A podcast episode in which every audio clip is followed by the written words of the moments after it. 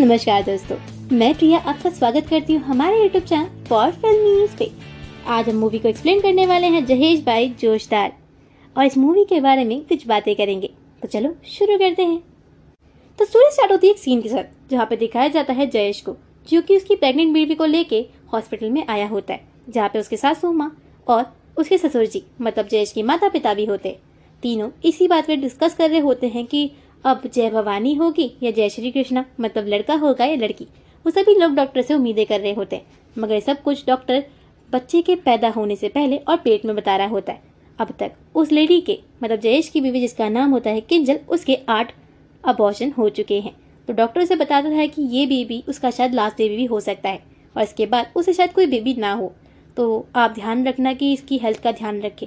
और लड़का हो या लड़की, दोनों भगवान का ही रूप होते हैं। उन सभी के जाने के बाद वो बोलती है, जयेश, लड़की होगी। मतलब जय भवानी। इस बात को सुन के जयेश टेंशन में आ जाता है। उसे लगता है कि अब मैं क्या करूँ? जयेश की पहले से एक लड़की होती है। वो गाँव के सरपंच का बेटा होता है, जिसके कारण उसे एक मेल डोमिनेटिंग सोसाइटी का हिस्सा बनना पड़ता है। उनके सामने एक केस आया होता है, जिसमें एक लड़की बोलती है कि, ठेके के सामने हम जब स्कूल के सामने से जा रहे होते हैं तो लोग हमें देख के सीटी मारते हैं और गाना गाते हैं कि खुशबू आ रही है तुमसे और तुम अच्छी लगती हो। तो उसी के लिए गाँव के सरपंच मतलब जयेश के पिता ये बोलते हैं कि सारी कमी ठेके की नहीं, साबुन की है। अगर हम साबुन बंद कर देंगे तो लोग, हमारे लड़के लोग, लड़कियों को देख के बहकेंगे ही नहीं। इस बात पे जयेश को मुंडी हिलानी पड़ती है, क्योंकि वो घर में एक लौता लड़का होता है और उसके पापा की सुननी ही पड़ती है। अब पूरा प्रेशर जयेश की बीवी पे होता है। कि लड़का होगा, या लड़की। मगर जयेश अपनी बीवी को बहुत प्यार करता है। उन गुजरातियों में एक रस्म होती है कि लड़की के बदले लड़की दी जाती है। मतलब जयेश की जो बीवी है, उसके बदले में जयेश की बहन उसके भाई के घर पे गई थी। मतलब जब अगर जयेश की बीवी की कोई पीटेगा तो जयेश का भाई वहाँ पे उसकी बहन को भी पीटेगा। तो ऐसे एक फ़ोटो आती है। जयेश के भाई ने किंजल के घर से एक फ़ोटो आती है, जिसमें उसकी नंद ने दिखाया होता है कि उसे इतनी सारी चोटें लगी है, जो कि किंजल के भाई ने मारी होती है, जिसके बदले में उसके माता पिता उस पर ज़ोर डालते हैं। मतलब जयेश के माता पिता उस पर ज़ोर डालते हैं, ये बोल के कि तू अपनी बीवी को उतना ही मार और उस फ़ोटो को उन्हें भेज, ताकि उनमें भी ये डर सता रहे। ये गुजरात की एक परंपरा होती है। जितनी इज़्ज़त तुम तुम्हारी बेटी की करोगी, उतनी इज़्ज़त हमारी बेटी की भी होगी। तो इस तरीके से उसे मारना पड़ता है। मगर वो अपनी बीवी से बहुत प्यार करता है। वो उसे आवाज़ें निकालता है एक्टिंग करता है, खुद अपनी बीवी पे पानी फेंक देता है और ऐसा दिखाता है कि उसने बीवी को बहुत मारा होता है। और इसी तरीके से वो रमने से गुस्सा होकर निकल जाता है। और सबको लगता है कि उसने अपनी बीवी को बहुत मारा है। दूसरा शिफ्ट होता दिखाया जाता है कि वो अपनी बीवी से बहुत प्यार करता है, वो उसे ड्राइविंग सिखा रहा होता है और वो भी रात के अंधेरे में। वो अपने सर का पल्लू भी उठाना नहीं चाहती, मगर उसे जयेश बोलता है कि तुम्हें सीखना पड़ेगा। अभी खाली रोड है, फिर हम कहीं और चलेंगे तो इस तरीके से तुम सीखती रहोगी। और वो रात को अपनी माँ के तिजोरी से साबुन निकाल के लाता है और उसकी बीवी को दे देता है। जिस चीज़ को देख के उसकी बीवी बहुत खुश होती है। उसकी बीवी को डर लग रहा होता है, कहीं से इस बार भी लड़की ना हो जाए। और ये सारी चीज़ों की ज़िम्मेदारी खुद के ऊपर देने लगती है। रात को महिला मंडल साथ में नहाने और बातें करने जाता है, जिसको देख के हमेशा जयेश बोलता है कि अच्छी बात है, तुम महिला मंडल को साबुन कम देना, वरना साबुन जल्दी खत्म हो जाएगी। और वो महिला मंडल से बातें करने चली जाती है। दूसरी तरफ़ जयेश को डर लगा रहता है कि कहीं उसे ये बच्चा भी गिराना ना पड़े। वो इसी डर के चक्कर में गूगल पे सर्च करता है कि इंडिया की सबसे ज़्यादा सेफ़ जगह जो कि औरतों के लिए हो। तभी वो गूगल पे सर्च करता है और चेक करता है कि इंडिया की सबसे ज़्यादा सेफ़ जगह जो कि औरतों के लिए सेफ़ है। तभी से पता चलता है कि यहाँ से कुछ किलोमीटर दूर एक गाँव है, जिसके जगह पे, वहाँ पे कोई भी एक भी औरत नहीं है। बड़ी बड़ी उम्र के लोगों की शादी नहीं हुई होती। वो रेसलर्स होते हैं और सभी लोग लोगों से रिक्वेस्ट करते हैं कि अगर आप कोई परेशानी फेस कर रहे हो और आप शादीशुदा हो या फिर कैसी भी सिचुएशन में हो, आप हमारे गाँव में आओ। बहुत टाइम से हमने लड़कियों को नहीं देखा। हमारे घर में भी कोई लड़की होगी। हमारा भी परिवार आगे बढ़ेगा। हमारे यहाँ पे ये चीज़ हुई थी कि हमने सारी बच्चियों को मरवा दिया था। इस चक्कर में घर में अब सिर्फ़ लड़के बचे हैं और उनकी शादी के लिए हमें लड़कियाँ बाहर से लानी पड़ती है। उन्होंने इसी सब चक्करों में अपने गाँव का नाम चेंज करके बेटीपुर रख दिया था। जिस बात को सुन के हमारा जयेश बहुत खुश होता है।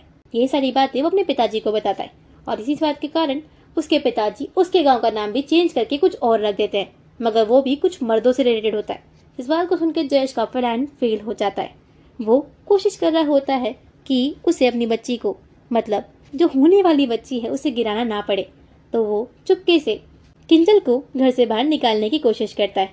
जयेश लोगों के सामने ऐसा दिखाता है कि उसकी बीवी ने उसके गर्दन पे चाकू रखा है, जिस चक्कर में उसे जाना पड़ेगा, और रास्ते में उसकी बीवी को गाड़ी सौंप देता है और कहता है कि तुम यहाँ से चली जाओ। मैं लोगों को दिखाऊँगा कि तुमने मुझे मारा है, ताकि वो लोग तुम्हारा पीछा ना करे। इसी बात को सुन के वो उस गाँव की तलाश में निकल जाती है। मगर जरा ठेले पे वो रुकती है, वहाँ पे वो फ़ोन चार्जिंग पे लगाती है? क्योंकि उसका फ़ोन बंद हो जाता है। रास्ते में जयेश के पिता उसे पकड़ लेते हैं और कहते हैं कि हम उस लड़की को साबित करके दिखाएँगे कि उसने क्या किया है, ताकि हमारे गाँव की और औरतें ऐसा ना करें, जिसके कारण वो बदला लेने के चक्कर में घर में जाते हैं और उसकी फ़ोटो ढूँढने लगते हैं। तभी जयेश ने जो एक मैप बनाया होता है, वो उसके पिताजी को मिल जाता है और उसी मैप के अकॉर्डिंग वो रास्ते में जाने लगते हैं और वो उसी जगह, उसी ढाबे पहुँच जाते हैं जहाँ पे जयेश की बीवी किंजल होती है। वो दोनों टकराने ही वाले होते हैं, मगर जयेश की बीवी पीछे से निकल जाती है। वो सारे लोग थोड़े पुराने ख्याल के होते हैं। रास्ते में जब उसकी बीवी का पीछा कर रहे होते हैं, तभी अचानक से बिल्ली बीच में से कूद जाती है। इस चक्कर में उन सभी लोगों को पीछे मुड़ना पड़ता है। दस कदम। इतने में ही वो रोड पे निकल जाती है। किंजल प्रेग्नेंट होने के साथ साथ अपनी बेटी का हाथ पकड़ते पकड़ते रोड पे भागने लगती है। तभी सामने से ट्रक आता है। अब वो ट्रक उसे लिफ्ट दे देता है। वो सोचती है कि वो कहाँ जाए। तभी वो अपने पापा को फ़ोन करती है और कहती है कि पापा मेरे साथ ऐसा ऐसा हुआ है। तो आप प्लीज़ ध्यान दे देना। उसके पापा कहते हैं, तू बस घर आ जा और सब मैं संभाल लूँगा। वो उस जगह पे ना जाके जहाँ पे उसके पति ने मतलब जयेश ने उसे बोला है, दूसरी जगह चली जाती। मतलब अपने पीहर। मगर जब वो सुबह उस जगह पे पहुँचती है, वहाँ पे उसका पूरा परिवार बैठा होता है। मतलब उसके पिताजी ने उसके पहले सास ससुर का और उसके पति को बुलाया होता है। जब उसके पिता मतलब ससुर जी, उसे बोल रहे होते हैं जयेश को कि तू अपनी बीवी को मार। तो मारने ही वाला होता है, तभी आसपास के सारे लोग बेहोश जाते हैं। तभी उसकी बहन बोलती है, जिसका नाम दीक्षा होता है, कि मेरे पति ने मेरी ज़िंदगी खराब करके रखी थी, अब यहाँ से जल्दी निकल जाओ, मैं इतने अपने पति से बदला लूँगी। और दवाई का असर थोड़ा लेट हुआ, मगर ठीक है वीरे, तू चला जा। तो वो तीनों कार लेके निकल जाते हैं उस गाँव की तरफ़। रास्ते में उसकी बीवी को ब्लीडिंग होने लगती है। ब्लीडिंग होने के चक्कर में उन्हें डर लगता है कि उसकी डिलीवरी लेट ना हो जाए। या फिर कुछ बेबी को ना हो जाए। इस चक्कर में वो रास्ते में से ही वापस आने लगते हैं। अपनी बीवी को उसके पीहर छोड़ देता है और उसके पिता उसका ध्यान रखते हैं। उसके पिता सबको ये बताते हैं कि किंजल की कोई बच्चा हुआ ही नहीं। रास्ते में उसका मिसकैरेज हो गया और चुपके से वो उसका ट्रीटमेंट करवा रहे होते उसके परिवार में सबको ऐसा लगता है कि जयेश इस हादसे का जिम्मेदार है और वो खुद को इसके लिए मतलब ब्लेम कर रहा है। इस चक्कर में जयेश उदास रहने लगता है। उसकी माता पिता उसके लिए एक लड़की ढूँढने लगते हैं। ताकि वो दोबारा शादी कर सके। जब उसे एक लड़की का रिश्ता आया होता है तो वो लड़की से बोलती है कि मुझे आप बहुत पसंद हो। तभी जयेश की बहन उस लड़की को भड़काने की कोशिश करती है। वो कहती है कि मेरा भाई पी पी के बहुत मारता है। तो कहती है कि कोई बात नहीं, मुझसे प्यार करते हैं वो। अगर वो मुझे मारेंगे भी वो उनका प्यार होगा। मैं सह लूँगी इस बात को सुन के उसकी बहन थोड़ी शॉक्ड हो जाती है। रात को जब अपनी बीवी से मिलने जाता है तो उसकी ये बोलती है, कुछ परेशान से लग रहे हो आप। क्योंकि वो अपनी बीवी को ये नहीं बताता कि इसकी दूसरी शादी होने वाली है। जयेश की बेटी उन गाँव वाले लोगों को कॉल कर देती है। इस बात को सुन के उसके पिता की अगले दिन ही शादी होने वाली है। तभी स्टोरी फ्लैशबैक में जाती है। जब जयेश और उसकी बीवी किंजल एक जगह रुके होते हैं, जो भाग रहे होते हैं, तभी वहाँ पे एक लड़का मिलता है और इसकी पहले एक बीवी थी, जो इसे बहुत प्यार करती थी। मगर इसे ऐसा लगता था कि उसकी बीवी के साथ उसकी लड़का नहीं हो पा रहा है। उसके चार लड़चे हो गए और उसे लगा कि मेरी बीवी में कुछ कमी है। वो अपनी बीवी को छोड़ देता है और उसकी बीवी की दूसरी शादी हो जाती है। मगर उस दूसरे इंसान के साथ उसके लड़का होता है। तो कमी तो उसकी बीवी में नहीं, कमी तो इसमें थी, क्योंकि लड़की इससे हो रही थी। अगर लड़का होता तो इससे भी हो जाता।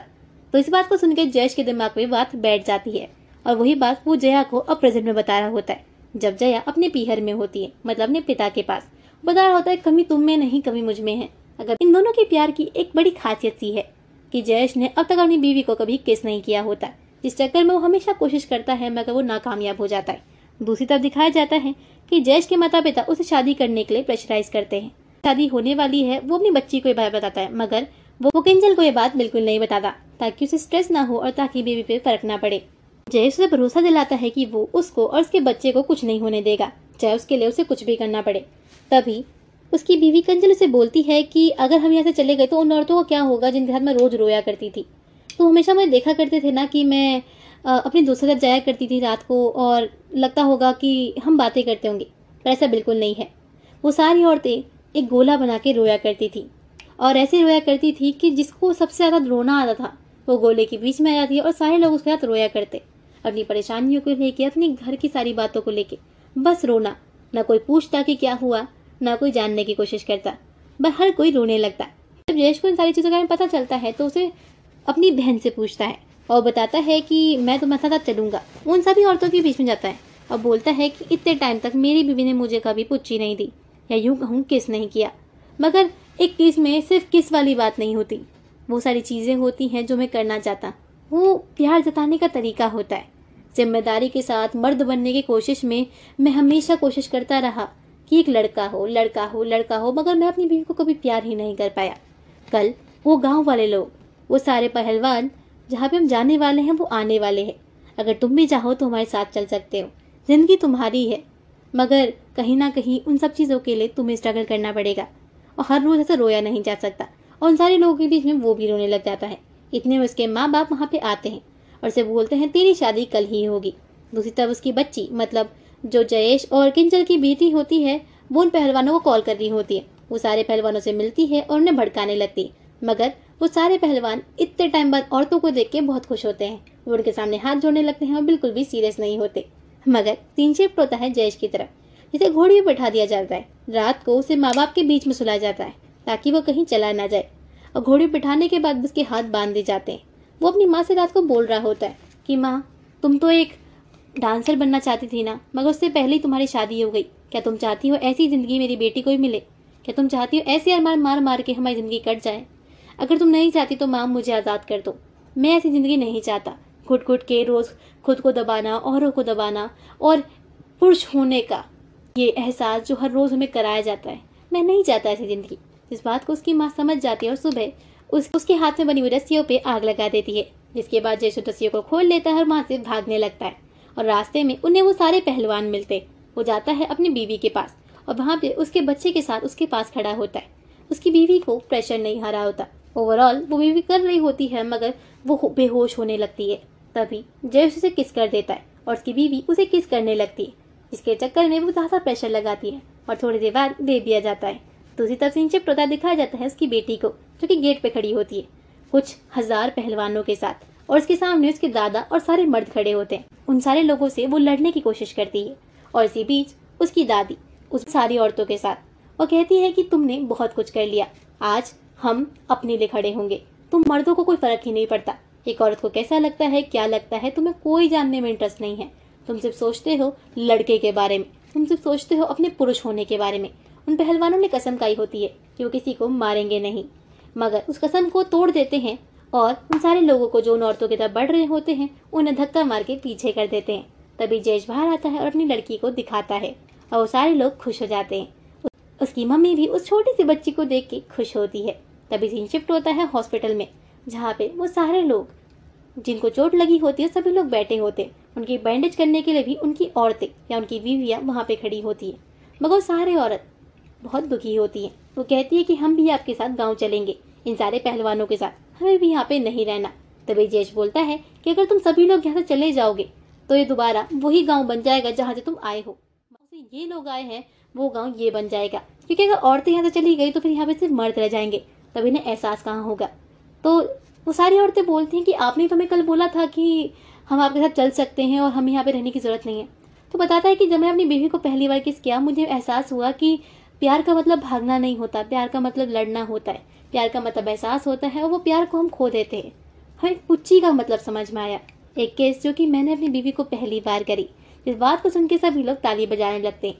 और सभी लोगों के बीच में थोड़ी थोड़ी बॉन्डिंग हो जाती। है तभी उस गाँव की एक लड़की उन्हीं पहलवानों में से एक के साथ शादी कर लेती है। इस बात को देख के गाँव की पंचायत में मतलब कि हमारी जयेश की माता पिता बहुत खुश होते हैं। जयेश की माँ उस लड़की को सुझाव देती है कि पुचिया करना, रोज़ किस करना, चाहे ज़्यादा मत करना, मैं ये नहीं कहूँगी, मगर एक एक करना, नगर प्यार करना अपने पति को और आराम से रहना। ठीक है, कोई परेशानी हो तो मुझे बता देना। दूसरी तरफ़ उसके पिता में फ़र्क दिखने लगा था। वो अब माता के साथ मतलब जयेश की माँ के बीच में जो गैप था, वो गैप को भरने के लिए बेड को पास करने लगता है, ताकि वो दोनों साथ में सो सके। अब जयेश के बीच में सिर्फ़ एक ही परेशानी थी, वो ये कि क्या वो अपनी बेटी को, उसके पिता को एक्सेप्ट करवा पाएगा। एक दिन जयेश खाना बना रहा होता है, क्योंकि इसकी बीवी बीमार होती है, जिसके चक्कर में वो खाना बनाते बनाते उसकी बेटी रोने लगती है। घर में कोई भी नहीं होता, मगर जयेश के पिता उसे संभाल लेते और यही डर कि उसकी बेटी को वो अपनाएँगे या नहीं, वो खत्म हो जाता है। और इसी के साथ, ये स्टोरी यहीं पे खत्म हो जाती। तो आपको ये स्टोरी कैसी लगी? अगर पसंद आए तो इस वीडियो को लाइक कमेंट शेयर करना बिल्कुल ना भूले। मैं भी यहाँ दोबारा आऊँगी एक नई एक्सप्लेनेशन एक नई मूवी के साथ। अगर आपने हमें इंस्टाग्राम पे फॉलो नहीं किया तो जल्दी से कर दो यार। और हाँ कमेंट करके ज़रूर बताना है वीडियो आपको कैसी लगी। अगर आप चैनल पर नए आए हो तो चैनल को सब्सक्राइब करो और लाइक कमेंट शेयर करना बिल्कुल ना भूले। तब तक के लिए बाय बाय